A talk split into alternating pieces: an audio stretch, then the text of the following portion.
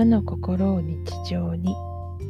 引用六行アドバイザー。陶器留美子のポッドキャストが始まります。この番組は和の心を大切にしたいと思う方へ。1200年続く陰陽師から受け継いだ引用六行を紐解いて暦の話日本の神様や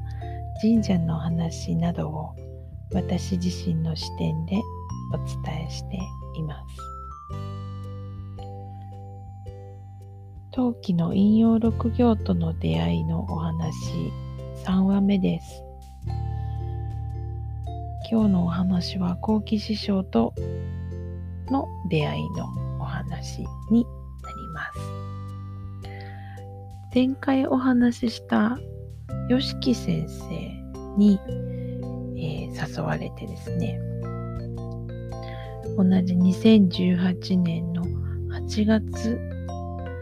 仙道市後期師匠のお話を聞く機会が得られました。それがなんと私が住む奈良で開催されるということでと近鉄の奈良駅の駅ビルの中の、うん、セミナー会場でお話を聞くことになりました。なんか難しい話かなと思ったらいえいえそんなことは全然なくって。黒いサムエを着たすごく大きな男の方が汗をびっしょりかきながら一生懸命お話をされてるんですね。干支の話をしてたのかな？確か。何か、うん、あの、そういう暦の話を教えていただいたなっていうのを覚えています。で、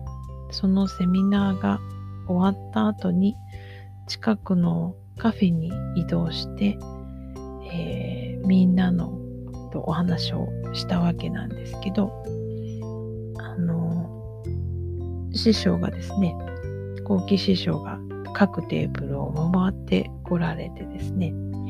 じきじき写真を撮りましょうとか言ってくださってですね、とっても楽しい雰囲気で過ごせたのが印象的でした。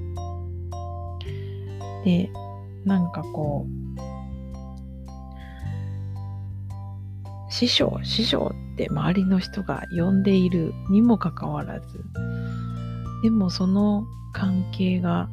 なんか家族みたいな温かさがあってですね、あなんかいいなぁと思ったのが、やっぱり強く印象に残っていたのか、うん、まあ単に和の暦を知りたいっていう興味だけではなくそういう師匠と他の先導師の先輩方との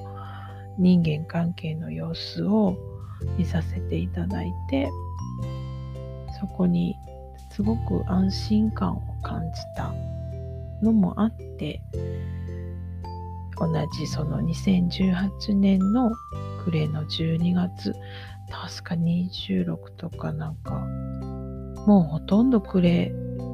ギリギリの時にですね開催された一級アドバイザーの講座を受けてアドバイザー資格をいただいたのが私が先導師、えー、師じゃないごめんなさい引用六行ですね引用六行とつながるそして引用六行を伝える側に回るっていう風になったきっかけになりました。その後も、その一級アドバイザーのあの講義とかは再受講とかできるのでですね、2回ぐらいはさせていただきましたし、そして今では、えー、今年に入って、えー、先導士になるべく、えー、アカデミーという学校が開講されてますので、そこに今入って、えー、学んでいるところです。うん、講義書はいつも熱い思いで一生懸命伝えてくださる方なので、いつもいつも情報量が多くて追いついていかないんですが、まあコロナのそれこそおかげで、えー、オンラインで受講できますし、オンラインの講義は全て録画されて後で見れるように取り計らってくださっているので、そういう意味ではとっても恵まれた環境で何度か繰り返し見て、えー、自分のものにしていくっていうことができる環境でいられます。はい。まだこの先導士になるための学びは8月の初めまで続きますが、その頃には引用6行アドバイザーではなく先導士なんとかというお名前がついてですねこの夏からは、えー、先導士デビューできるといいなと思っているところです。はい。引用6行との出会いは、まあ、この3回で終わりかな。というところで。まあでも、私自身がどういう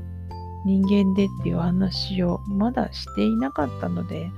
この後そういうお話もポツポツ入れてみこうかなと思っています。はい。さて、あなたの周りは今日はどんな一日でしたか？明日もあなたらしい一日でありますようにゆっくりおやすみなさい。陶器でした。